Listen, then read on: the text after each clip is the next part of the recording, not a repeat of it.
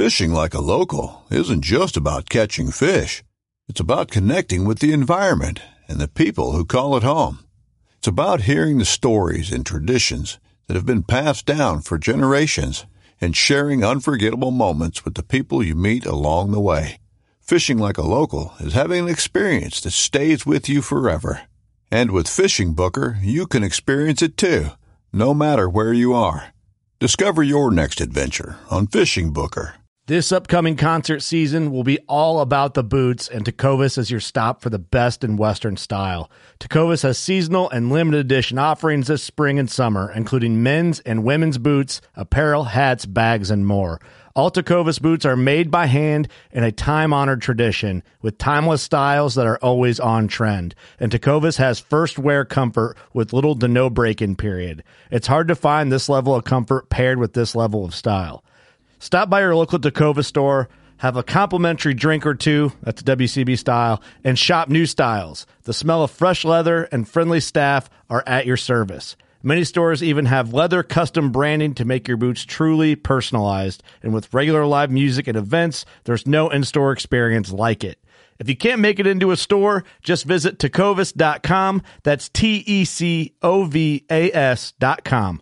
They offer free shipping on all boots, as well as free returns and exchanges, and ship right to your door. Go to tecovas.com and find your new favorite pair of boots today.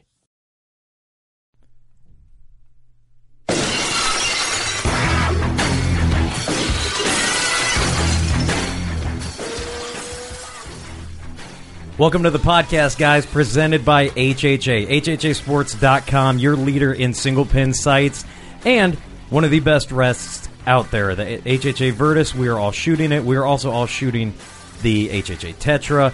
I am in love with that sight. I have, I like my Kingpin, but now that I got that Tetra on my bow, dude, I'm excited to shoot every day. Show is also brought to you by Scent Crusher. Just got the Scent Crusher closet, and I'll tell you what, I organized my house just so I could put that closet in there. I wanted to make everybody proud, so I moved some stuff. I cleaned my house just so I could get my clothes clean from uh, scents, so I can go kill some deer this year.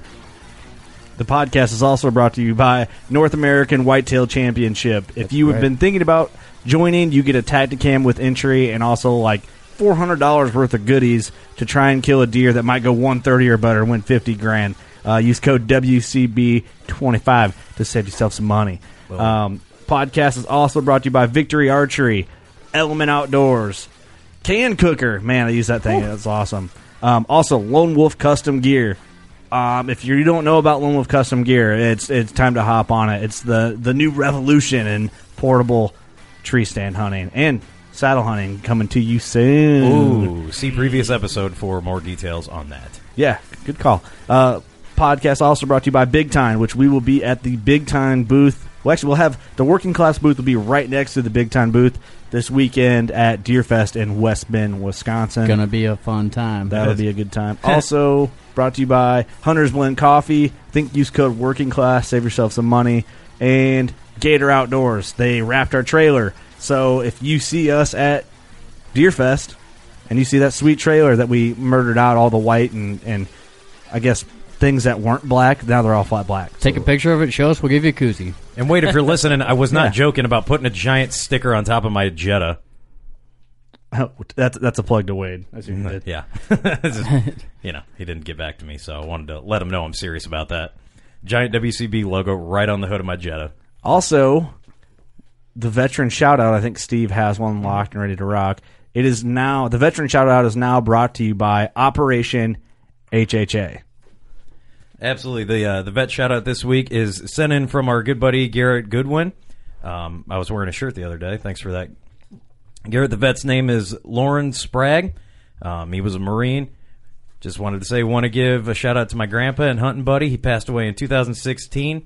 He loved to hunt and teach his grandkids, Garrett and Jacob, the ways of hunting. So, Lauren, thank you for your service to this country, and thank you for getting some very good gentlemen into uh, hunting. We appreciate your service, and we appreciate what you did for the outdoors. Cool. Thank you, you sir. it. Thank you. Thank, you. you for your service, and thank you, Garrett, for um, submitting that. Garrett's a huge supporter of ours. He tags us and everything on Instagram, which is awesome. And by the way, if you tag us in like an Instagram story or something, we'll reshare it. Like no matter what, Oh, yeah. we're resharing that just for helping us and supporting us. But he actually races. I don't know the actual term He, for him. he told me we talked about it for ten minutes. I think they're can't called remember. midgets, aren't they? Uh, with the wings, the little dirt They're track not cars. midgets. They're uh, They're sweet though. We we talked about very the shoot, and he was yeah, like, he told me too, but I don't know all that. They're badass, but he's They got are our he threw our sticker on the side of his car. I think his Instagram's like Garrett Goodwin. He's got a YouTube. He's got a ton of videos of him racing. It's pretty cool. he's shooting an elite now. He just got a Ritual 35. Yeah, which Yep. is cool. So um, all right, we're gonna go get a fan for the studio because it's hot, and then Steve's gonna be back with the news.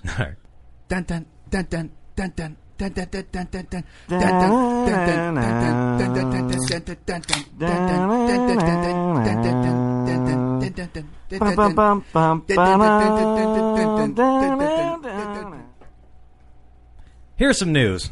A new law signed by Illinois Governor J.B. Pritzker, bill named HB 34 3462, is now going to allow school programs, after school programs, I should say, to teach children about hunting and how to do it safely. While most everybody's, you know, hey, that's a good idea. There's a couple critics who are like, well, what a, what uh, what's going to happen with the curriculum, huh? And eh, I guess we're just going to have to see where it goes. But my guess is uh, they're probably not going to be showing any episodes of Fear No Evil. Poor Chris Brackett, man. I'm just kidding. Illinois. give them a chance. Ah, you know, I, I'm, I'm kidding. You know, uh, Illinois is broke, so they're going to try and get the most bang for bangs for their buck. I guess. Damn. Ah, yeah, I went there. Boo, boo, Yeah. yeah, Boo, boo, yeah. yeah. The Florida Fish and Wildlife Conservation Commission is now backtracking on a previous statement they made earlier this month, where they issued the statement where they were like, "Hey, go ahead and kill iguanas, man." You know, they, they didn't say it like that. They were more professional. They said something like, while iguanas are an invasive species, you can we would like to see their numbers dwindle and by any means necessary. Now they're backtracking. And uh, what they said was they never intended for people to just go out and shoot them up like the Wild West. You know, they they wanted them to die a nice Floridan's death, right? They're guests in our cops. state. So basically, I think the best way that they should die is how most Floridans die, and that's in a uh, meth lab explosion. Oh, I was gonna say on like a car crash on cops or something. Live PD.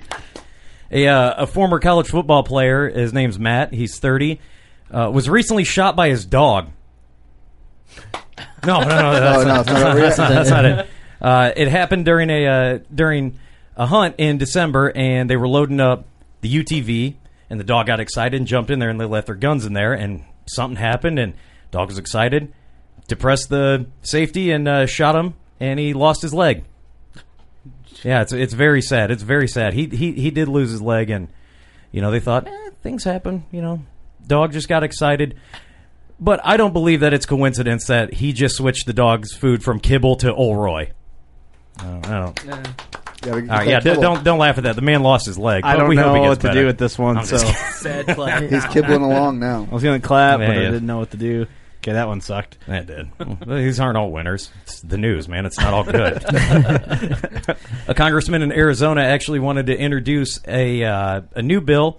It's called Conserving Ecosystems by Ceasing Importation of Large Animal Species Act. Cecil.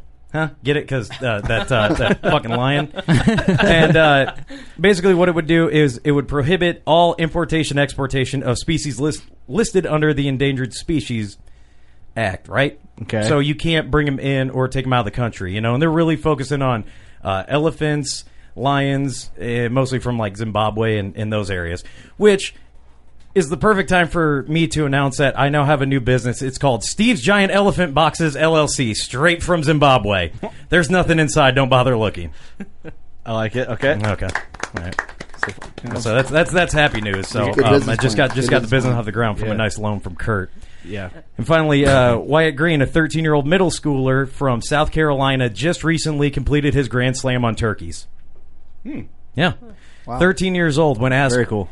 And they, they asked him, you know, hey, dude, how, how do you feel? He goes, well, man, I feel pretty good, but, uh, you know, I, I'm just glad I got it done. and I just wanted to point out that this is me making Cameron fun thought of it a was 13. funny. This is me making fun of a 13 year old at 29 freshly moved out of my parents' house, and uh, I don't think I have a buck over 125 on the ground. So congratulations, Wyatt a Green. I'm turkey. Yeah, that's uh, cool. Bitter. So just wanted to throw congratulations, and that's the news. Dude, that might be your last sweet. news segment. That was Hey, you dark. think so? You don't like that? It was dark. I liked it. The whole thing was garbage. Oh, okay. it's the news, dude. The news isn't supposed to be positive. I mean, if, if That's why I don't watch the news. yeah, there you go. Why you don't want to It all listen to the news? news segment review from Eric. It was garbage. It's garbage. better than the new- Eric's news segment is better than uh, review is better than the news. yeah. news segment. We knew we now have actual Busch lights in Iowa. Busch lattes. Lattes. Well, there you go. latte. That's pretty. Good job, Eric. I got nothing to do with that. Um, something we might add before we jump in. We had a really good shoot the other weekend, man. That was awesome. It was a good time. We had a really good time. Thank you everyone for coming out. It, w- it went smooth. was a Um, blast. The course actually was a ton of fun. We got a lot, a lot of compliments on on all that. Big shout out to Shooters Archery. The McDaniel's helped us out getting some targets and everything, and um, everyone the the Clark Cummins and family for letting Huge us shout out to take them. over the whole property and His Clark's grandfather flew his plane over over the uh, the shoot a couple times and got some great pictures. And I got a funny story oh, when I he haven't pulled seen those yet. when he pulled up. You know, he's in his truck, and I walked up. I shook his hand. I was like, "Hey, you're," and he goes, "I'm Grandpa." And I'm like, okay, you know, and I, I thought everybody just called him Grandpa. It's Clark's legitimate grandfather. So Yeah. he pulls out an iPhone. He's like, look at these pictures, and he's showing us like the aerial thing. I'm like, oh, uh, first of all, I'm blown away that this 89 year old man had an iPhone. I'm like, dude, he knows how to operate that. That's cool. I go, how did you, you know, get those photos? Who did you know the guy who was flying the plane? He goes, well, that was me. Yeah, 89 year old Like, man flying a what? plane. So this dude is 89 flying a plane one handed and taking pictures with his iPhone. I'm like, he. Uh, It's amazing. I talked to him right before he went up. He's like, "Oh yeah, I'm about to get my plane and fly over and check some crops. I'll fly over and take some pictures." I was like, "Oh hell yeah!" I haven't seen him yet. I haven't either. oh yeah, he he popped by, said hi to Clark, and then yeah, he took off. So yeah, it was a it was a great turnout. I'm already looking forward to next year, man. then good old Um, Clark just ran away with it.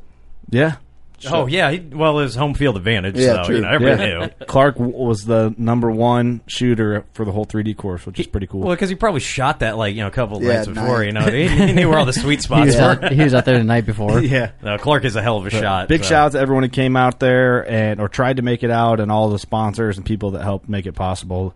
Um, next year, we're hoping to do completely open registration, completely open to the public, and it, it might be there again next year. But we have some other plans too that could work out. We got to have some meetings and see what we can mm-hmm. do. But this next coming year will be the biggest and baddest year yet. So, should we get on with the episode? Let's do What it. we shall. All right. Worst class. Worst class. Class class. Worst worst class class. Working class over. All right, on the phone with us right now, we got a mealy mouthed some bitch with a stack of dimes that he calls a neck. And I'll tell you what, if you don't enjoy this podcast, I'm gonna come to your house, I'm gonna bust down that some bitch, and I'm gonna stomp a mud hole in your ass, and with the intent to walk it dry. The best vest in the West, ladies and gentlemen. Larry McCoy is on the podcast, and that's all I got to say about that. And that's the bottom line because Stevie Mo said so. Sorry, Stone Cold. I uh, love you to death, but uh, I had to do it. That was impressive. That was really good. That was awesome. That was awesome. You will never get a better intro on a podcast, Larry. Exactly. Just my uh, yeah my my jaw is that's continuously dropped. I had to pick it up off my knee. That's what uh, most women say when they meet me too. So you know, Yeah, exactly. that's how I introduce myself. So too. basically, after that intro, this podcast is just going straight to the shit Oh, hole. yeah. oh yeah, it doesn't sure. get any better from here. start off on a high note. What's up, Larry? What have you been up to? Oh man, just um, just uh, working away, getting ready for this uh, fall. You know, kicking things off early. We're headed back out to uh, Nebraska, then headed up to Montana again. You know, I think we're gonna uh, got some antelope tags to, to fill up there, and also some uh, some uh, deer tags to fill up in Montana. So yeah, super super excited about that for sure. Is Philip going eight for eight, or is it nine for nine? Up in What's that? Montana. Oh yeah, oh, OP Viddy, he's he's got a pretty lucky streak going on up in Montana, and uh, so far, man, it's it's treated me really well. Uh, Powder River Outfitters is a uh, is a it's a target rich environment. It's, it's just a, such a cool place, just because it's so open country, hunting. Uh, you know, when you're hunting antelope out on the prairies through the hills, and you know about any method that you can think of. You know, if you like to spot stalk them, then uh, it's, they've got the terrain to do it. You know, and uh, there's a lot of he-men out there that think, okay, yeah, I'm going to spot stock antelope, and then they realize, dude, there's nothing taller than my ankle.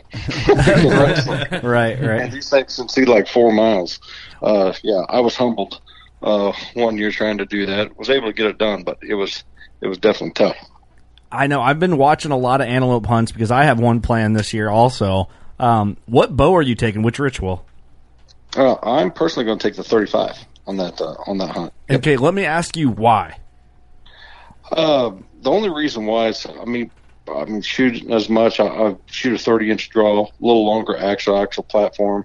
Uh, stability wise, it's you know if I do need to stretch a shot out there, uh, I just feel really stable uh, shooting that bow. I've shot all of the ritual platform, and and honestly, it's it's it's really tough to pick. I've just been put I put more time behind that 35 here lately, so uh, so that's that's the one I'm going to choose. Right, right. I, I'm shooting the 35. Eric shooting the 35. Yep. Um, Doug and Steve are shooting the 30, and then Cameron, you're shooting tempo still, right? Yep.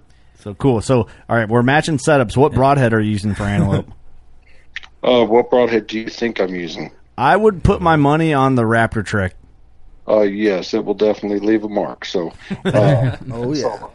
yeah, yeah. If I'm going to shoot uh, shoot the Raptor trick, uh, you know, from Slick Trick, obviously, uh, you know that that head's proven. And I'll be honest with you, you know, through through uh, you know all my years of bow hunting, I was never really a mechanical guy.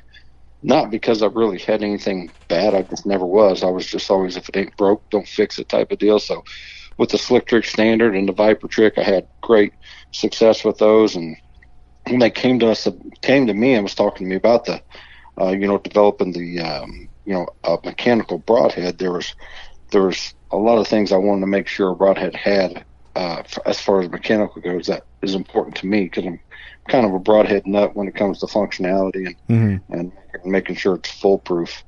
Uh, and just the design of the head. There's a lot of there's a lot of uh, every groove in there really has a purpose. Every notch, everything has a purpose from from the way that the broadhead flies to what it does on entry and, and everything. You know, really um, every feature on the head is is pristine. The back of the blades are sharp. So, so a lot of people are like, "Oh man, this mechanical head has a band. I don't like it." Well, let me tell you, uh, the reason why you don't like it is because a lot of these slip cam design heads. I'm not saying they're not effective because they are, but I want something that where it's not going to slow down when I hit an animal. Right. Uh, and a lot of you know a lot of people market, hey, I want big entrance holes. I want great big entrance holes, and that's that's fine. Not saying it's not going to kill a deer. It's proven that it has. But me personally, as a bow hunter, I, w- I want as many holes in them as I can. I want two. You know, so, uh, so what that means if if on impact, if I got a big entrance hole, and the reason and my blades deployed on impact, that tells me one thing: my arrow slowed down Right. Yeah, Yeah, that makes I- sense. you know my arrow slowed down. I want to try to to to penetrate and and you know use use the head to its advantage to uh, to make sure I'm trying to get an exit hole or I'm penetrating as deep as I possibly can into the animal. So what what's great about that that broadhead? It's I think I've been shooting this to be my third season coming in, and nothing has changed about it. So for about three years, it's just been consistent. Yeah. you know, it's Yeah. a go to. And that's, um, you know, the way that technology goes, especially with, with bows and everything, you know, where there will be a new model each year. That Raptor trick has been good. I, It's is it- killed it's a lot been of three or four years now. I think it's Um, three years. This will be. I shot the Viper tricks last year because I was set up for elk, and I just wanted to shoot a fixed blade. But the year before, I think this will be. I did shoot. I did shoot the Raptor trick a little bit last year. This will be my third year. I say it's got to be three or Yeah, four for me. third year. Probably the third year, yeah, and Okay. you know the you know it's like I said, you know you're right. You know if it's not broke, don't fix it. This it's a highly effective head. We there's a lot of people out there who be like, man, I wish it had me- replacement blades and so on and so forth. Well. And people want a big cutting cutting diameter. Me personally, I mean, the two inches, I think it would be super awesome to, for like, uh, you know, even go a little bit less than two inches so we could thicken the blades up and, and so on to even make it a little bit tougher. But two inches is a good number just because it, uh, you know, you're not losing so much momentum that Right. it, uh, that it affects it. Uh, but the one thing that I do like, like I said, mentioned earlier was the back of the blades are sharp, so that band it doesn't just get torn off; it gets cut off. Yeah, yeah, that's Yeah. a good point to make. I, I really do love that that broadhead because you don't have to worry about flight if your bow's not perfectly tuned or if you didn't set it up for that. Like it, they fly like, and I hate that marketing ploy like flies like a field point because it's I don't know, but they fly great. They're effective. Um, every deer that I've shot with my um, Raptor tricks has died in sight, which is pretty cool. Um, I want to I want to touch on those bands. A little fun fact about me. So when I got I bought this uh, I got this the Longhorn Hunter release, and the the band was the- it, it broke. So I took one of those bands that goes on because you get extras in the pack, and that's been on my on my release. So that's a little rubber band that's on there. If you look Oh, at it, really? yeah, if you look at it, it's from a Raptor trick, and it shoots great. So if, even if I get even if I get a brand new one out of the box, I'll take that rubber band off and go grab one of the bands from the You're, Raptor you're trick an just because I, aren't you? I'm not an innovator. I just found something that I really like, and dude, it, it Rubber works for me. So all right. fun fact. MacGyver. MacGyver. MacGyver. Spe- speaking of like shooting those broadheads for like three years, so we've worked with Elite and you guys over at Elite and Respect the Game. I'm, this is our is this our third going into our third year? Oh yeah, it is. This is going into our third fall with Elite, Absolutely, yeah. which is cool. So thank you guys for all the support and believing in us and putting out a working class bow hunter edition ritual last year, which is insane. Which I'll keep that bow forever. And I I just Oh, yeah, I busted sure. her out last week and that thing's still driving tacks, man.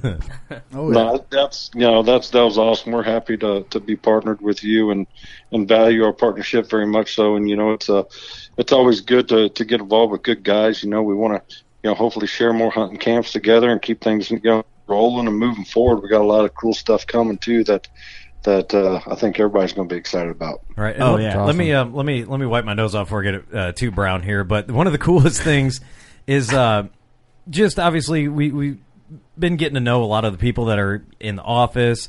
Um, and getting some from requests from some factory workers that they're like, hey, you know, we were helping make your bow, and we're we're listeners of the show, and it's super cool to meet the guys that make the bows, and they're just regular regular dudes like us. It's it's been it's been awesome starting to now meet members of the family. You know, it's like a big family reunion. You're like, hey, I'm your third cousin. It's like, great. How much land do you got to hunt? whoa, whoa, I, whoa. I'd love to come out and visit you.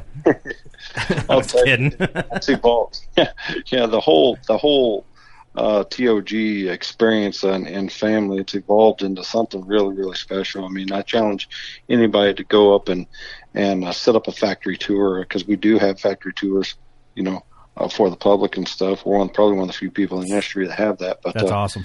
we want people to see, you know, you know, and be proud of it. And I challenge these people to go in there and see if they don't hear a conversation going on about do their trail camera photos or they just hung stands.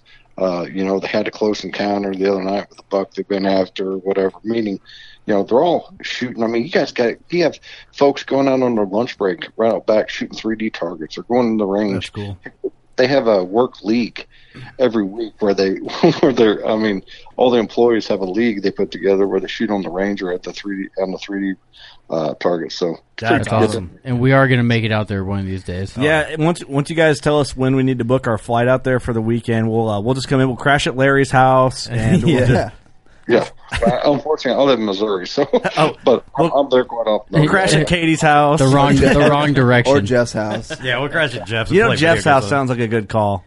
Jeff, buddy, good old pal. Yeah. Hey Jeff, if you're listening, uh, I'll bring my Xbox and we can uh, we can have a LAN party. That's old school. the video gamers are going to enjoy that one. Um, but going back, so I have an antelope hunt coming up, and I'm super excited about it, and that's why I wanted to talk to you about antelope hunting because if you know Respect the Game TV, you've seen Larry and Philip and, and the whole crew kill antelope, um, whether it's the Virtue TV or Respect the Game TV, and I'm really. I had an elk hunt last year, and I, I don't want to say that I'm more excited for this antelope hunt, but I know it's going to be a more it's going to be a more action packed type of hunt to where I feel like I'm going to see more animals because of the the visibility and just the Yeah. terrain. So I'm trying to gather as much information from people I know that that know more about antelope hunting than I do. and you are one of those guys, Larry. So so have a seat. Absolutely, man. I'm all, you know me. I'm always here to help, and I could tell you, uh, I've messed up a lot of a lot of stalks. I, I messed up, you know, a lot. So there's plenty to talk about. I promise you, because uh, you know, there's some cases people are like, uh, you'll hear, oh, antelope antelope hunting's not that hard, you know, with a bow or whatever, just sitting over a water hole. Well, if that's the way you choose to do it, but I can tell you right now, the antelope they are cagey rascals, man. They uh, they are cagey. They can see good. Uh, and the, where they like to live and where they like to be, it's not like there is a ton of terrain uh, to get to. So it's you know to get around and be mobile to to sneak up on them and and and it's not like you can really you know search for every once in a while you'll see them bedded.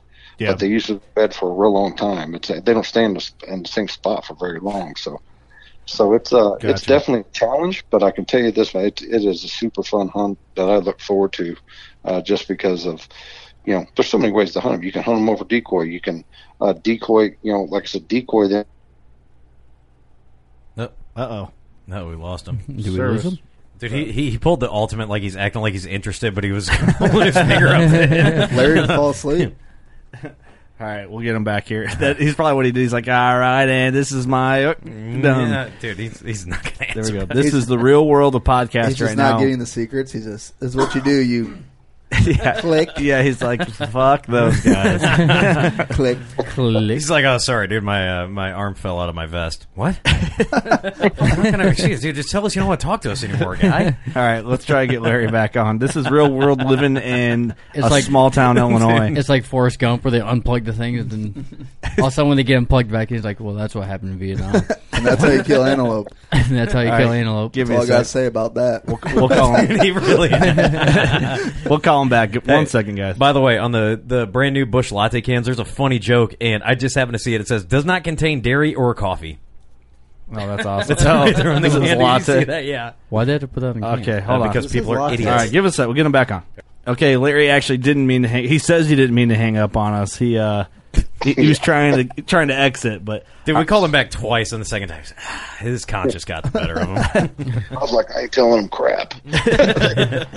So what I was gonna get to with that, I don't remember where we left off because that's just what happens. But so, what would be your effective range if you want to have the most successful stock possible? What does your shooting range has to have to be out to be um, to be effective? Well, I mean, for antelope hunting, a lot of times you're going to have to stretch it out there. I mean, just let's just face, because most of the time you got multiple eyeballs. It's tougher. They're just because they can see so well.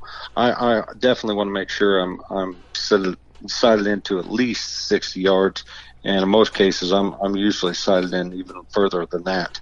And uh, you know, it's because you know there's like I said, they don't like to sit still, uh, and very seldom have have I been able to to find one bedded for long enough for me to get up close to them uh, from a to that 20 25 yard range you know where you need to be especially if you're spot and stalking now if you're hunting over a water hole uh, you know or, or or pond it's just a, really a matter of you know within that 40 yard range is pretty common but uh, even then it can still be tough so i would definitely make sure that you can shoot some longer range Yeah, my my buddies that we're going with, we're meeting up out there and, and going to chase them around. He goes, man, make sure you can put it in there at seventy.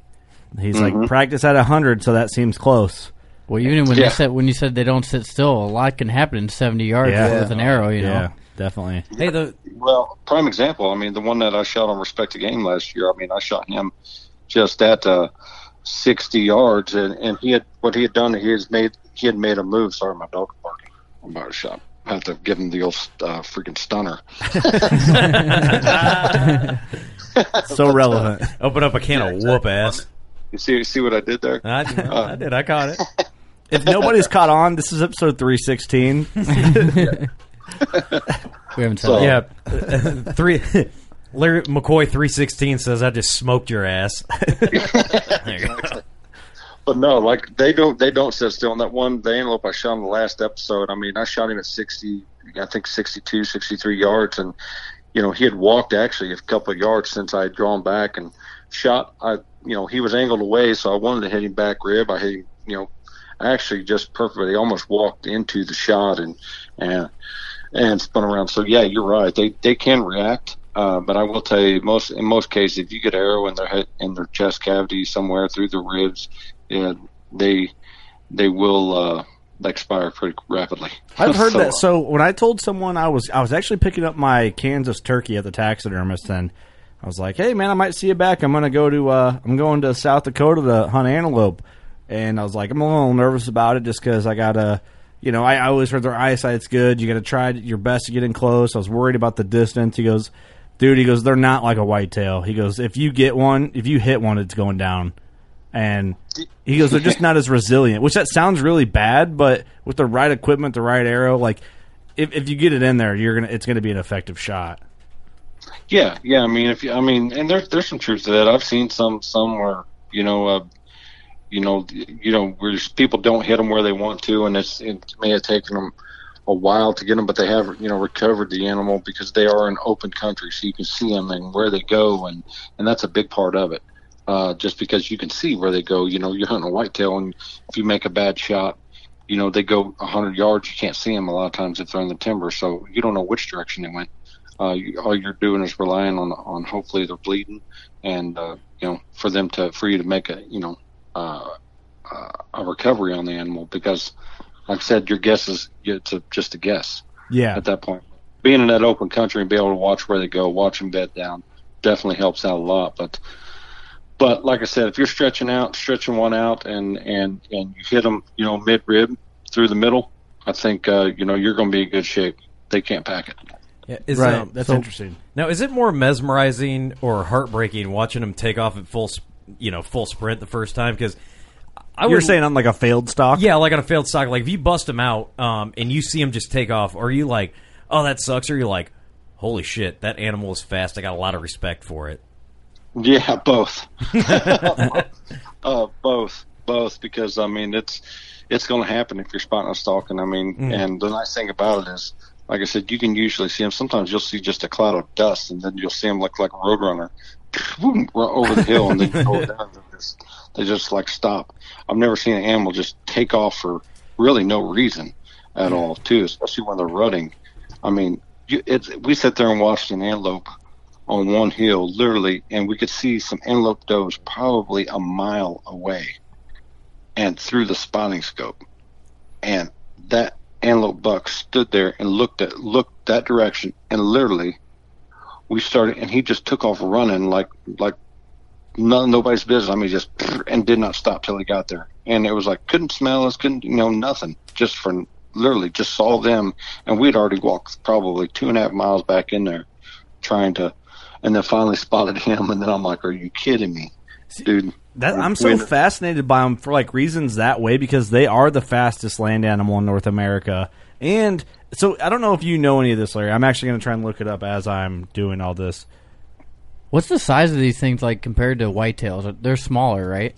I've never seen an antelope I mean, on. they're, they are. They, they're probably just a hair smaller than you know white-tailed doe, maybe. Especially if you get a mature buck uh, uh, in that area. But some of the other ones, some of the, some of them are smaller, somewhat smaller.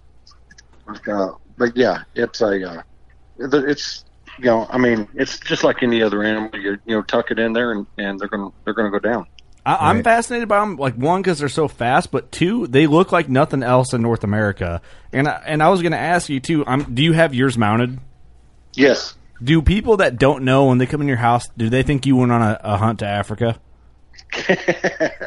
they uh some people are like yeah a lot, you get a lot of what's that what's that thing you know and uh so then yeah you got to go through pronghorn it's an antelope speed goat or whatever but it's kind of its own species you know and people look at their their you know their horns and are like what is that you know is that a horn uh, and it's actually made of hair you know that's Really? what that, that that's what grows yeah it's actually made of hair So they got two not know that. dreadlocks, is what they got. So are they are they Yes. are they are they native to North America? Yeah. Yes. Yeah. So Like originally they are. So I heard this. I heard that the reason why they're so fast, and I might be completely full of shit here. This is just what I heard. And Most La- likely. Larry, maybe you know. I probably am. I heard that they have the ability to run that fast because back in I don't know when there was like a North American plains cheetah um, that was fast like a cheetah, um, and it is it's been extinct. But they basically evolved to outrun that predator, and that's why they have that ability. They don't trust the system. They're like, we're not giving up shit. yeah. They're, they're going to reintroduce these motherfuckers. I don't know if you've quick. ever heard that, Larry, but that's what I've heard. Yeah, yeah. Well, regardless, all I can say is they're they're a freaking awesome ass animal and they're, and they're fast as hell. you know, it, it doesn't matter what's behind them. You'll you'll see out there when they take off running. It's like you just got to stand there and watch. Be like, dude, I ain't What, got- what do they have? So, 70, I 65 just, miles I just an pulled hour? up a pronghorn antelope facts. This is forum americanexpedition.us is the source. Pronghorns can run up to 65 mile an hour. Woof. Um, they're not good jumpers. If there's a fence, they will climb under it instead of jumping over. Absolutely. That's faster than my Jetta, dude. Lewis and Clark were the first ones to scientifically document pronghorn antelope. Really? Um, a group of pronghorn is called a band or herd. Um, a female pronghorn is known as a doe, and a male is called a buck. We know that. Um, fawns, we know that. The outer material on a pronghorn's antlers is shed and regrown each year. Really? Yeah. Yep. Um, pronghorn have they can see 320 degrees around. When a, when a pronghorn is startled, they raise the hair on their rump, and the white patch can be seen. Okay, kind of like a whitetail. Um, they chew the cud. Yeah, it, they're it's pretty uh, pretty interesting just watching them them interact. You know, the just because you could see you'll see the hair on the back of their neck start to stand up on antelope bucks, and and uh, it's it is it's just just pretty awesome. I mean, with the and that's one thing I was going to say. You mentioned about the fences and stuff. I mean, they'll they'll crawl under a fence, and you'll be able to tell a lot of times where they're doing that or where they're coming through the fence. And a, a lot of times, if you can set up off of that uh, and just be patient and wait, especially if you're not seeing thing in open prairie for, for a while, he will cover some ground.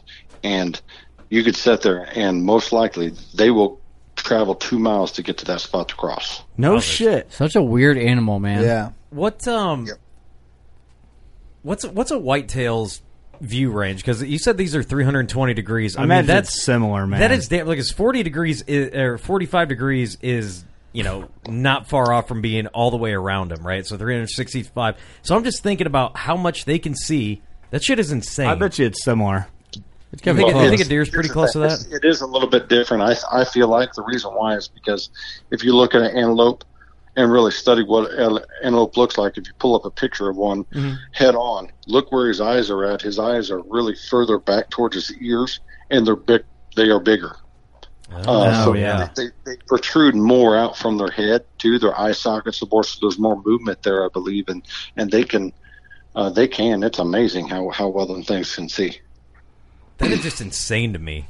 They are cool, Yeah. man. I I just love them. I love the coloration, the marking on them, and I'm excited. You know, just a midwestern dude to get out there and chase a some western game again. That's a that's an adventure just alone. You know.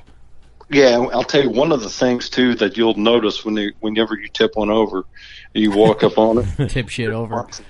I was like, I was just like, crap, dude, what kind of freaking shit's this growing on their on their body? It's the hair is like it's like really hollow and coarse. Oh, It's really? Totally, totally different than a whitetail. Hmm. Well, I mean, totally different. Doesn't even feel the same, and so that's why one of the most important things too. A lot of people say, "Oh, I can't eat them; they're they're horrible." And I I haven't eaten a bad one yet. The only time that I had one that was really questionable was one that was shot in the heart of the rut after it had been, you know, they'd really been rutting hard, and also it was wasn't a very good shot. That and you've got to really get on them, work them over quick, get the get the hides off of them, and let get the meat cool down. Uh, take care of them pretty well because it's uh I and there's something about that hair. It's like hollow hair, so there's a lot of bacteria you can enter that stuff really quickly. Wow, wow! I've had antelope one time, and I thought it was delicious. Like very, I was very impressed with it because I think at, if you grow up in Illinois, Iowa, Wisconsin, if, you, if you're a Midwestern guy or gal, whatever, and you hear antelope, you think all they eat sage. And that's Right. and they run. All they do is run and eat sage, which is like the two things that, if from a Midwestern perspective, you don't want an animal you're going to shoot and eat. All right. Well, too, it also depends on where they're at. I mean, yeah, you're right. That's the first thing people think of is the sage. But if there's places too where you go that you're they're eating on alfalfa, they're eating on you know through alfalfa pivots, through you know, and, but and then they go up into the sage uh, hills of the sage or, or the pasture ground for sage. So I mean, they they will eat a little bit of both, and the the funniest thing that I've ever, I mean, that I looked at, I, we were sitting right next on this water hole, hunting a water hole one time, and literally there was a puddle, I mean, about the size of a basketball. And it was the dirtiest, nastiest, scummiest water you've ever seen. And then they had this water running into a tank that, that feeds, that waters the cows, you know, and it looked, you can see the bottom of the thing. Every antelope that came in went right to that nasty, dirty, dirty hole to drink Really? out of. Yeah. Yeah. It was all about the size of a basketball, but every single one of them came and drank out of that little hole. They didn't have nothing to do with that, that water tank. And I think it has something to do with, the, you know, the, the minerals in the ground, the water coming Oh, yeah. out of the ground versus, uh, versus coming out of the pipe, you know. So, They probably got to get all that, yeah, that mineral and you know, because if you drink like a salty beverage, it holds your holds a little bit of water weight in you for them super hot ass days. You guys ever hear that? Like if you're about ready to start a hot day, drink like a little bit of salt in your water, and it'll hold your fucking water weight in. Yeah, I You guys ever heard it. that? Yeah, I mean, I mean, they probably adapt. I mean, it they makes probably sense, figured but I've never heard it. Or they probably just like the flavor. they probably. you know? I mean, they if all right, dude, dude, dude, you can't, you can't bullshit me, dude. I watched, Can't bullshit a bullshit. That's I watched, I watched that episode of Dr. Oz.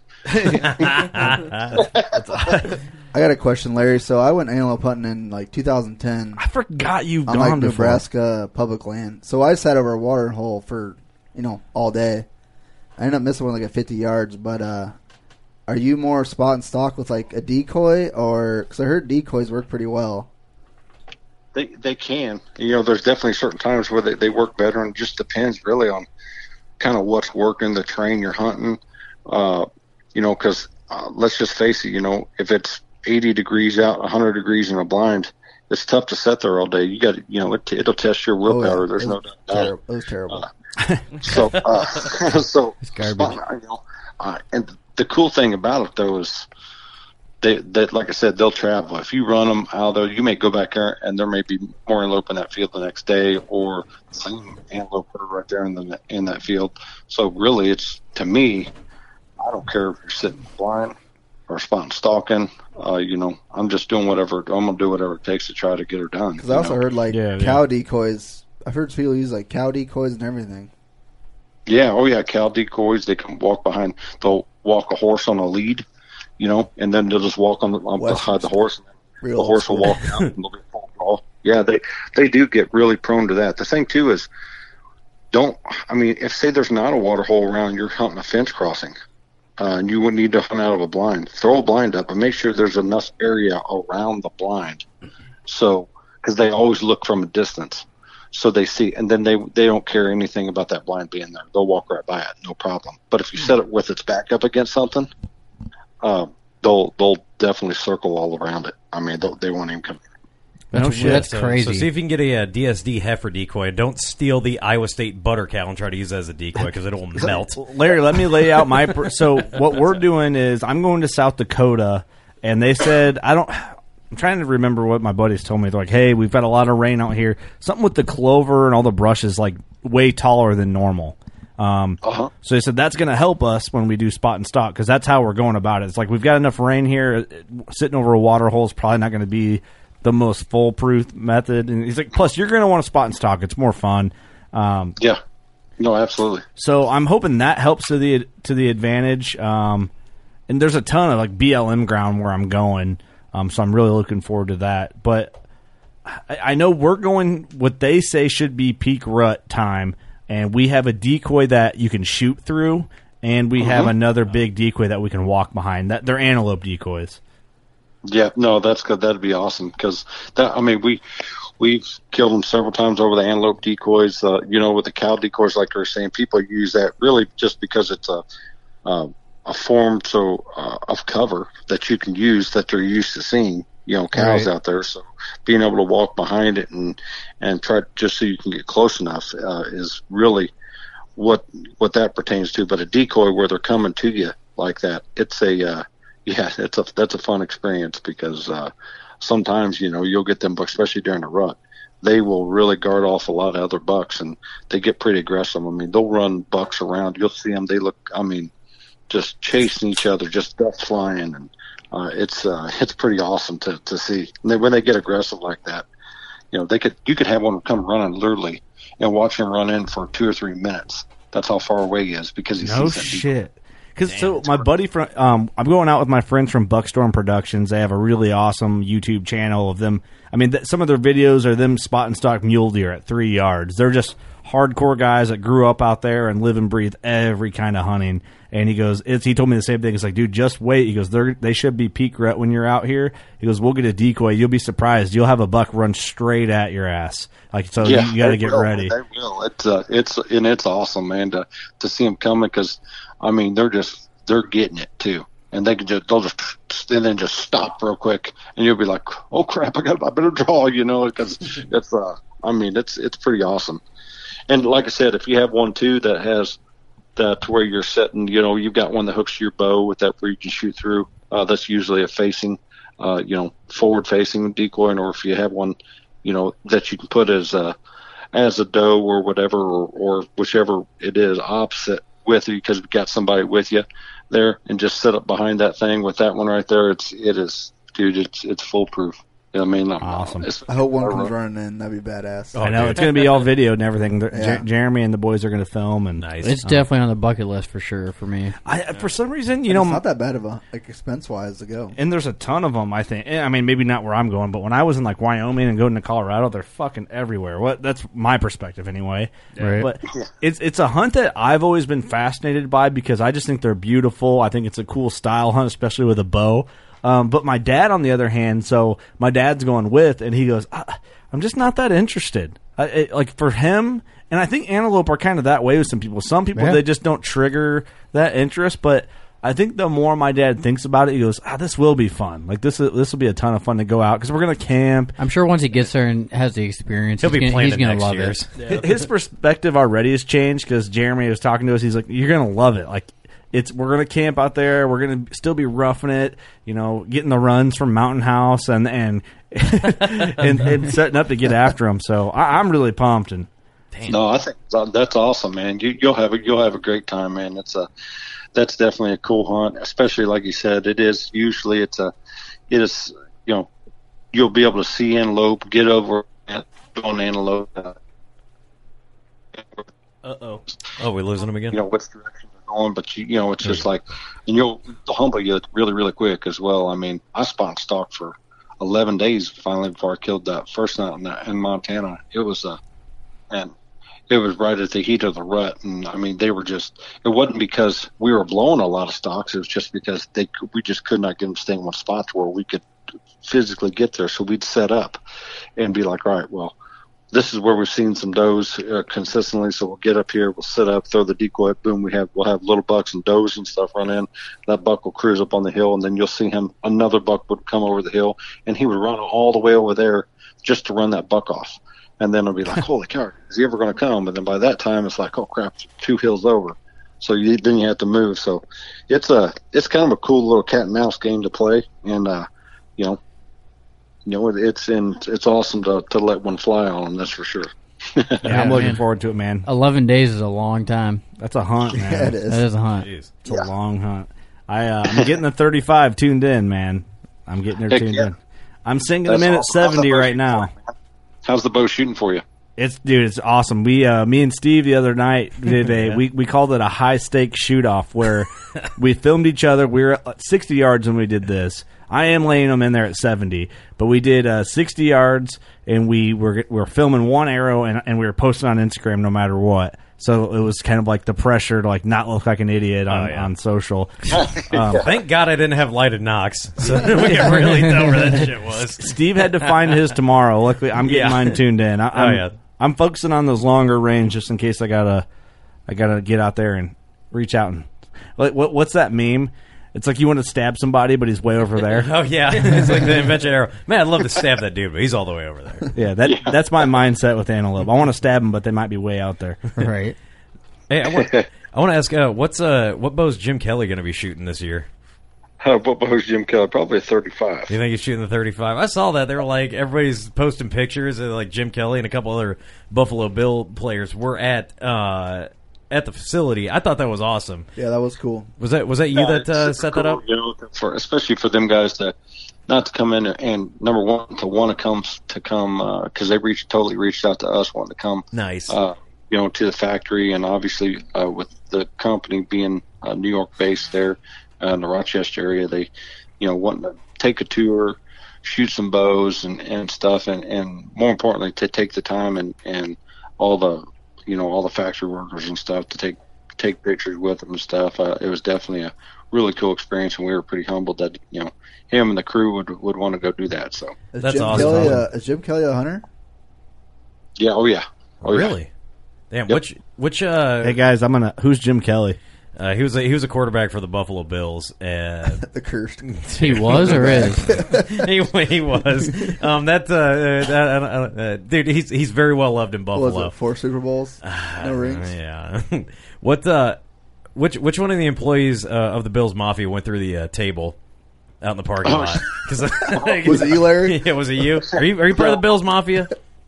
No, no, it wasn't me. I, I, I wasn't up there. I was just living vicariously through them, I guess. All right. Probably Jeff. there, there- there's football fans that are enjoying this right now, and uh, I can tell. N- me and Doug are the only ones who know. I have no idea what's, what's going, going on, on. sports wise. No idea. Tank, Eric, dude, and um, myself are just like, That's a great I don't know. number. Some, uh, That's a great thirty for thirty. I have another drink of beer. It would be a great thirty for thirty. There, was, there is one.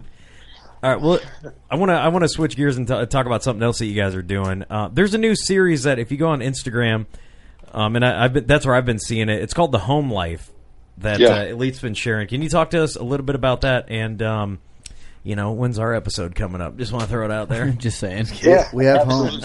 Uh, you know, I'm glad you asked that because it was kind of cool. We we were getting pictures, or uh, not pictures, but uh, messages on social media. Uh, people were asking, "Hey, man, so what do you do when it's not hunting season? What do you?" You know, some people don't know that I actually work for the outdoor group, and and uh, you know what some of our other partner shows and stuff do. So I contacted him and said, "Man, I think we should do this little series. You know, not, nothing cool and polished. We're just talking. You know, let's let's do some do a little video. You know, let people know. You know that hey, we're real people, and and this is what we're doing, prepping, getting ready for season. This is what we're doing because we ain't got time to do crap and or whatever. You know, kind of kind of in the moment type of stuff. And uh, this seemed to be uh, received really really well. Uh, especially through some of the dead time of the summer. I think we're going on episode four or five uh, now, going you know, and and all the small town hunting, the virtue, uh, backwoods life, myself, and just a lot of the elite partnered shows. Uh, we've, you know, we've uh, they've all been contributing some footage and taking the time to do that. And uh, uh, I think you know, I think it's just a little different perspective on uh, you know, kind of what we do outside of uh, you know, outside of just hunting. Because uh, you know, when you watch an episode of Respect the Game, you know, we don't want you to, you know, it's you see 22 minutes of it on TV you know, there's a lot of stuff that don't. You know, it would trust me. That 22 minutes was a grind. There's probably, you know, a terabyte of footage uh, that we had to go through to condense it down to that. Yeah, me and Eric Uh, found that out. Real yeah, fast. exactly. Exactly. I was going to say last year you saw how much how much footage and stuff we, uh, you know, you, we capture on some of these hunts, and it's it's not an easy task like people think. I mean, it is work, and you got to go out there and uh, it'll test your skills. You got two two people you got to cover up, you know, the scent for unless you're self self filming, and and you got to be able to, you know, capitalize on it. You know, so it's, but that's that's pretty much what the home life's about, and we kind of it was based it it was come about just from from really interest and uh, comments and questions that we've gotten uh, via social media. Where can people find that? Uh, just on Facebook, we do it on Facebook and Instagram. Uh, I've missed this somehow. I don't know how I've missed this. I have too. It snuck in there. I I caught wind of it. I think uh, it was Ryan. It was Ryan Huser. Um, Yeah. Hats off to that guy, though. That By guy's the love way, amazing. that. Love that dude. Um, man, I'm I'm trying to think what it was. I think it was you and him together.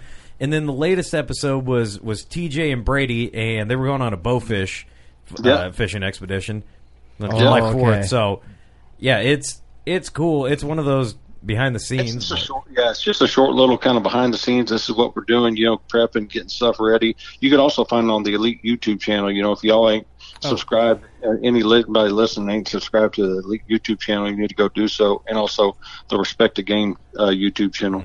We've been uh, getting a lot of stuff. Plus, we're posting a lot of new content all the time up there as well. Uh, we got a lot of good product reviews, stuff like that too, and and some pretty funny crap that's uh, in the mix that's going to be heading up that direction as well. He- but but all the home life stuff is is available there as well. So Okay, so it, it's uh, is it just Elite Archery on YouTube? I just searched it. I think. Um, Okay. Wow. I Larry Gotta said admit, there- I wasn't subscribed. Boom, I'm subscribed now though. Larry goes, "There's a lot of good reviews, and you want to know who the star of the reviews are? It's Larry McCoy. Oh yeah, That's confidence, Oh. dude. the man with the vest. Okay, so yeah, best in the West. if you just type in elite archery on the YouTube Yeah, page, there it is right there's there. all the home life ones. Hey, every time you open up your mouth, I can just hear, I can just visualize that that Hawaiian thing you're wearing at the Iowa Deer class. You know, Hey, I'm on I was vacation, Larry. You can't talk to me like that. as, as soon as I hear that that voice, I just all I hear is, you know, you know, I, I picture myself wearing this little luau and freaking Eric wearing a hula skirt while you're rubbing his shoulders. We can make that happen. Yeah. All right, we're we're uh, I'm silently playing some home life stuff because I haven't seen this, Larry. Man, I I'm somehow missed all this. I'm jealous. There's Bonnie McFerrin. So what do we chop liver or where does this play in? Yeah, we'll have to. Uh, we're going to get, get some of that going. Actually, you know, it was one of those things where we were going to do it, and Ryan and Paul were putting some of this stuff together. Paul Biggs and uh, and yeah, so we it started taking off, and so we're we're gradually getting more and more of our, our people, you know, involved. So I guess uh, you know, you guys are going to be up to bat. You guess? Man, you, you, That's not good you- enough I for love- us, no. Larry. I thought you were going to pawn it off on, on Paul and Ryan. Only if you wear your Hawaiian nightgown. I can't wait to see. I can't wait to see Steve's at home life. Steve's at home life is going to be him sitting on the couch With his drinking a, dog. a With 30 his round. dog. Just with my dog and my shirt off, like man. He just cheers the camera and then cut to the next person. Watching Clint Eastwood. Clint Eastwood. Yeah. Yeah. No, like, like I said, it kind of different, different look, different take on things. So yeah, if anybody hadn't hadn't uh, you know watched, it, you know, check it out. It's just a little different spin. They're they're not too long, five minutes or so long, and uh, just just a little cool. I think the first uh, the first episode, I had to break out some Billy Ray things because we had some old town road stuff kicking in the truck. When I- There you go. That's awesome. Very cool, man. I like that you guys, uh, the outdoor group, like Respect the Game and Elite, is si- kind of doing some of that lifestyle, behind the scenes stuff. Um, for people that are into the shows and stuff, I think that's important. I just said stuff 16 times in a row somehow. Um, but you get what I'm saying. Yeah, and it, it, it started off. I really liked what you guys did when it was the respect the game behind the scenes things, and I'm glad this this is evolving to getting, like you said, more of the more of the people you work with involved because there's some characters out there, and I'm glad that you get to see a little bit more of them. I want to see a behind the scenes or a home life of Dan Matthews. oh yeah, That would be The home life of Dan Matthews. I want to see a week. I, I want that to be a featured episode where that is an hour and a half special. I would Yeah. love to see what that An dude does episode every of day. Cribs with that guy. Oh Episode of Cribs. man, I talked to him on the phone for maybe a half hour and I lost signal. I was telling him I was driving down a back road, and he texts me. He goes, "Hey, I hope you didn't flip that car." And I text him like, "No, I'm good, brother. Uh, go pick up your kids." yeah. That, dude- that dude's a character, one of my favorite human beings ever. But I would love to see, yeah, an hour and a half of that guy's life. It's just what I'm curious, man. Whatever. I think you want to be him. I, I do want to be him. Yeah, he's a great shot. Uh, he's very well spoken, and um, I think he drives a nicer vehicle than me. So yeah, he's got all the qualities that I want in life. Larry, what uh, what trade shows are you guys going to be at coming up, or, or is it kind of just getting ready for season, and then when season kicks off, you you know wait let the trade shows wait till after fall or whatever, or what? Yeah, pretty much. I mean, for us from uh, from a trade show point of view, that's yeah, we're because we're going to be kicking it off here in less than you know less than a month, pretty much. So uh, you know, we're really gearing things up. I've got, I think uh, we're going to go up to the factory, do some filming, do some stuff up there as well for uh, some new stuff that's going to be coming, and and uh, you know go over a bunch of the a lot of the new material and, and stuff that uh, you know hopefully we'll be bringing to everybody soon that uh, super super excited about and and then uh, then from there it's, it's really balls to the wall, man. We'll be headed out to headed out and uh, you know trying starting to produce some more episodes. That's awesome. well, if man. you're heading to the factory, swing by here and do an episode in studio. yeah, that's got to happen. Yeah, we we need to make that happen. That's for darn sure. I, I'd love to. I, I watch it, watch you guys' stuff, and I thought, yeah, he- heck yeah, I'm gonna take you up on that. We yeah, You we got to get there, sure. and then we have to get up to to elite. We have to Those do two that. things yeah. that need to happen here within the next next year at least. And I know it's hard with all our schedules and stuff, but we need we need to try and plan something out. Yep, absolutely, man. I can definitely uh, uh, make sure that happens. We'll we could do it when we're all there at the same time to schedule it, and uh, you guys come up tour the factory. We'll film. We'll do podcasts and and record up there as well, man. Because there's uh, there's a lot of people that uh, I'm sure that uh, people like to meet. You know, on the on the uh, backside of things, Mr. Tommy Gomez. I actually talked to him about doing a podcast with you, so that's going to be coming up, and he's totally 100% on board with that. Yeah, we got to get that locked awesome. Down love because Tommy. I'm a, I'm a big Tommy Gomez fan, and I'll be honest with you, I know I know he's an awesome shooter. I like I'll YouTube YouTube him and watch videos of him shooting, but The I, Dragon. I gotta admit, it's the tattoos that Oh, draw yeah. me to that guy because he's the only guy on the professional archery circuit that's tatted up and he's shooting up there with the best of the best.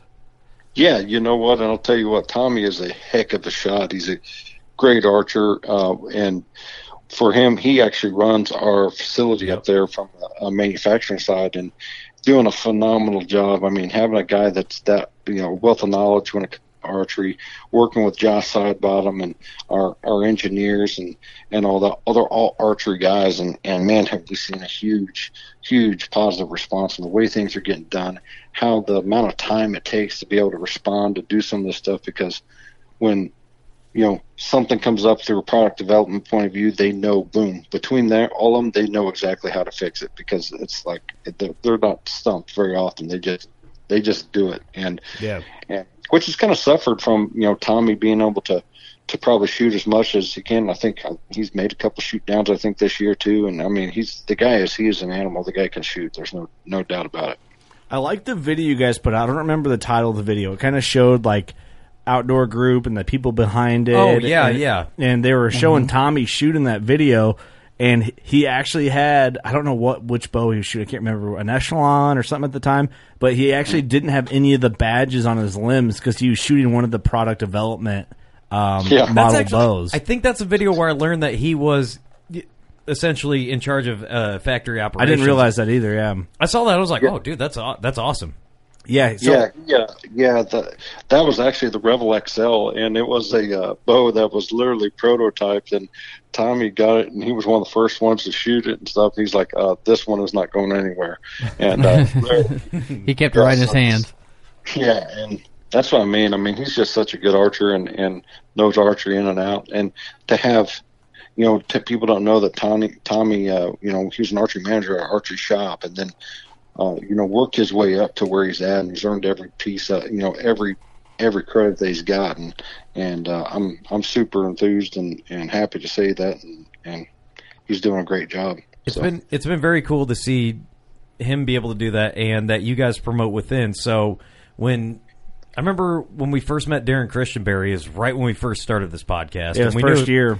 Yeah, it was about first year, and he was a shooter at the time, and then became a rep, and now he's the um, pro uh, pro shooter manager. So it's you bring guys in, you know, you sign them on. It's like, hey, you're going to be a pro shooter, and then you know you've had a couple guys that have Kind of worked their way worked up. their way in, and now they're they're getting a, a- a steady paycheck. Which obviously in the archery world, that's dependent on whether you have all your limbs at it work and you're shooting good. Now, you know these guys have worked their way into a position where they're going to get a nice paycheck every week, and they're working for a great company. So I thought that was awesome that he's there, Darren's there, and I'm sure there's been Well, you other think guys to that run a, to- run a company that is, is, and I, I've heard talking to a lot of people. I guess over the last year, even more, um, because we have obviously podcasting, and, and I'm always talking about hunting. Talk gets brought up a lot, Mm-hmm. and something that gets brought up often um, when they ask what bow I shoot, and I tell them elite and shot elite for the last few years. And I grew up on Hoyt, but I switched and started shooting elite. Um, I actually bought a brand new. I've told the story a bunch of times, but bought a brand new carbon spider, and then two months later went and traded it in for uh, I a went synergy. Yeah. I remember that day. I traded it in, and they were like, "You want to trade this sixteen hundred dollar out the door bow for an elite synergy?" I'm like, "Yeah, I'm fucking right. Trade up. Let's do it." so um, when I tell people that, they're they're like, "Man, it's crazy how elite kind of just went." Boom, and just kind of said, "Hey, we're rubbing elbows with the big boys," which most people grew up on, like Hoyt, and Mathews, and Bowtech or PSE, Mm-hmm. and Elite just like had, had bows, but I think the E series just like elbowed in, and said, "Hey, you know, I mean, for lack of a better term, hey, motherfuckers, we're here to play." yeah, they're the Right. sleeper car. you know, and you guys have been a big staple in the arch archery industry ever since. No, man, and and it's exactly right. And there's, you know, we're super super happy to be where we're at. We're continuing to continue to grow, and I feel like we're growing healthier now, just because, well, you know, let's just face it, we hit the scene and it was full steam ahead. I mean, we were growing really really fast, and and that's going to create a few issues. And you know, and some of the issues that we had is we were spread out, we were spread thin based upon the volume that we were doing. So uh, we had to we had to bring everything under one roof. We had to make some adjustments so we can you know, get make sure our processes are more efficient, uh, Sure. able to deliver in a timely manner, and try to address all those issues, you know, accordingly. And it's you know, like I said, it, it was an easy task. There was, you know, there was some bumps in the road, but I, I man, I'm I'm not I'm 100% confident that that moving forward, um, you know, we got a lot of exciting things that people are going to want to get involved with. Yeah, I'm really I'm excited to see what new bows come out in the coming years. But I, I will add, my working class Ritual 33 will be a bow that I feel I will always go back to. Man, Oh, That- I'm gonna build a case for mine that I can display in my basement once I redo it. see, I thought about doing that, but I feel like it's going to be a bow that I always. But, but, But the I can- case you can open, you can I can Right, still get right. it out and shoot it. You know? It's not just a shadow box. It's, yeah. it's like a car. You can't just let it sit there the whole Yeah, time. gotta You run get, it out, get it out and everyone's fire up. I my Hammer down real quick. I was telling uh, D Rock the other day, our, um, our buddies from East, one of our buddies from East Coast uh, podcast. I was like, man, I feel like my my working class bow has like it has like a green fluorescent aura to it that like like a special juju. yes. Because does. that bow, everything I flung an arrow out of, one arrow out of that bow has killed everything I've shot at, and it just has this like vibe to it. I've I've taken it on the mountain in Colorado. I've I've passed out next to this thing on a mountain. I've it's been with me. It it's kind of has its own like. And how many own- people have asked you, "Do you want to sell that thing?" Oh yeah, lots of times. A Dude, lot it's, of people. it's all And I. I normally fist fight those people to the death. So That's pretty cool. With the bow, with, with, with the bow strapped on his back. You too, want to sell so- that? I'll fight you for it. So that thing has been in more murders than. yeah. So sorry, Larry. I had to go on a tangent there about how much I love that bow, but. No, and that's awesome. Those bows look awesome, and, and we were happy to help provide those, uh, you know, to to the guys. I think that you know it's it's just unique, and it's a testament to kind of uh, just some of the capabilities we have and being able to respond and do stuff uh, very quickly. You know, Oh, with, yeah. we, we, you know, this year we did some limited run stuff uh, with some the whiteout bows. You know, the the mantis bow. Uh, there's you know there's a lot of cool cool stuff that, that we can do. Like I said, right I, right now I feel like everybody in the factory, the, the whole team at the outdoor Group is, uh, you know, they work they work their asses off to get to, you know, to make it to make it go and to keep things moving forward. And and that's just a testament to to that whole group up there, just being able to perform to get that, you know, to you guys and make that happen. So uh, Absolutely. that wasn't just me. That was that was the whole group. Yeah, and I and Yep. again, my, I'm going to wipe my nose off. I'm going to get a, a little bit more brown, but um, just what Jeff Southall has has come up with, and I'm going to I'm to compliment the whole team. Uh, that whiteout and that Mantis looks absolutely fantastic. When I when I got my bow, um, and just talking to him about the process of how you guys get the camo and how, how it looks. I got a Realtree Edge Ritual 30, and when that bow came out of the box, dude, I was stunned. I'm like, that is the best looking camo bow I've ever seen in my life. See, I got the It- I got the white Realtree camo, and then the whiteout came out, and I'm like, oh no, I'm oh no, Oh no! I, I, I, I It's would, amazing. I would, I would love to see one of those one of those Mantis bows in or the whiteout in person, but just the way that the way that Jeff has explained it, you know, and he's super technical with that, how how you got to get the pixel size and all that good stuff. I'm looking at it, I'm like, dude, I'm so glad these people know what they're doing because I have no idea how I'd even come up with this. and that bow just looks so good. And I just want to compliment everybody that put a hand on it. You know, the machinist that laid it out, whoever put the camo on it, put the It is strings cool. on it. Dude, everybody is I'm cutting worked Steve. hard. off. Larry, what? How many of the Mantis bows were produced? Do you know off the top of your head? I believe I don't know the exact number because we went we went through a lot of them really quick. They and they, they performed well. It was, like I said, just being able to put it out there. But I don't know the exact number that was in production. It was just uh, you know just little short run stuff that we could do just to make you know build some value into the brand to that Yeah. piece of equipment and and stuff. I think it's uh and it, they, it all went over really well. I mean, and going back to the fit and finish, I mean, that's that, that's a testament to the team. You know, they care about the fit and finish of the bow, it hanging next to other bows in the in the shop. You know, you can literally you pick that lead up, and if you if you have a detailed eye and you look at through all the radius corners and stuff, and uh, it's you know, there's not a curved line on it. I mean, where it says Realtree, you don't it don't look like it says right. Realtree. it's, I mean, it says Realtree. It's it's clear as a bell, and and all the way through the the pattern uh, itself. So it's uh, yeah. So the fit and finish on the bows are outstanding, and that's a testament to the way they perform. So Well, that's why I'm I'm excited to go to the factory too because I come from a manufacturing side of things. You know, running a CNC, doing all that, and then seeing the how you guys actually put the finish on the bow and how crisp and clean it is. yeah, yeah. It's a you know, there's a lot of manual labor that goes into it to making sure that it's all right. Make sure them socks are all tucked in and tucked, uh, and then it's you know baked on, and all the pre you know stuff that's got to be uh, done to the riser prior to. It's uh, you know, there's a lot of definitely a lot of a lot of man hours that go into it, and, and you know, it's done with pride, and uh, you know, and and people love it. You know, people out there smiling every day. You get people walking through, you know, and high fiving, and you got Tommy over there over there helping build releases or doing you know whatever and getting stuff going from the sky side of things over to you know risers being cut and and you know just and bows being produced. It's it's it's really an awesome experience. I'll People be, I'll be talking to engineers too. or- and you can just tell that there's a sense of pride too when you walk in the factory. And the, I mean, floor is cleaned. Everything Yeah. is.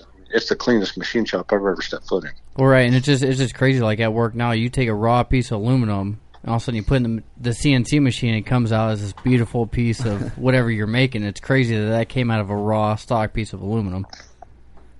It's amazing. Yeah, yeah, exactly. It's it is. It's fascinating. It's for sure. We'll we'll plan on getting you guys up there, and, and we'll we'll do a tour up there and and record some some stuff up there as well. Yeah, I Uh, think 'cause there's a special edition that's video podcast that's about to happen for that one. I can I, I can run a CNC for you.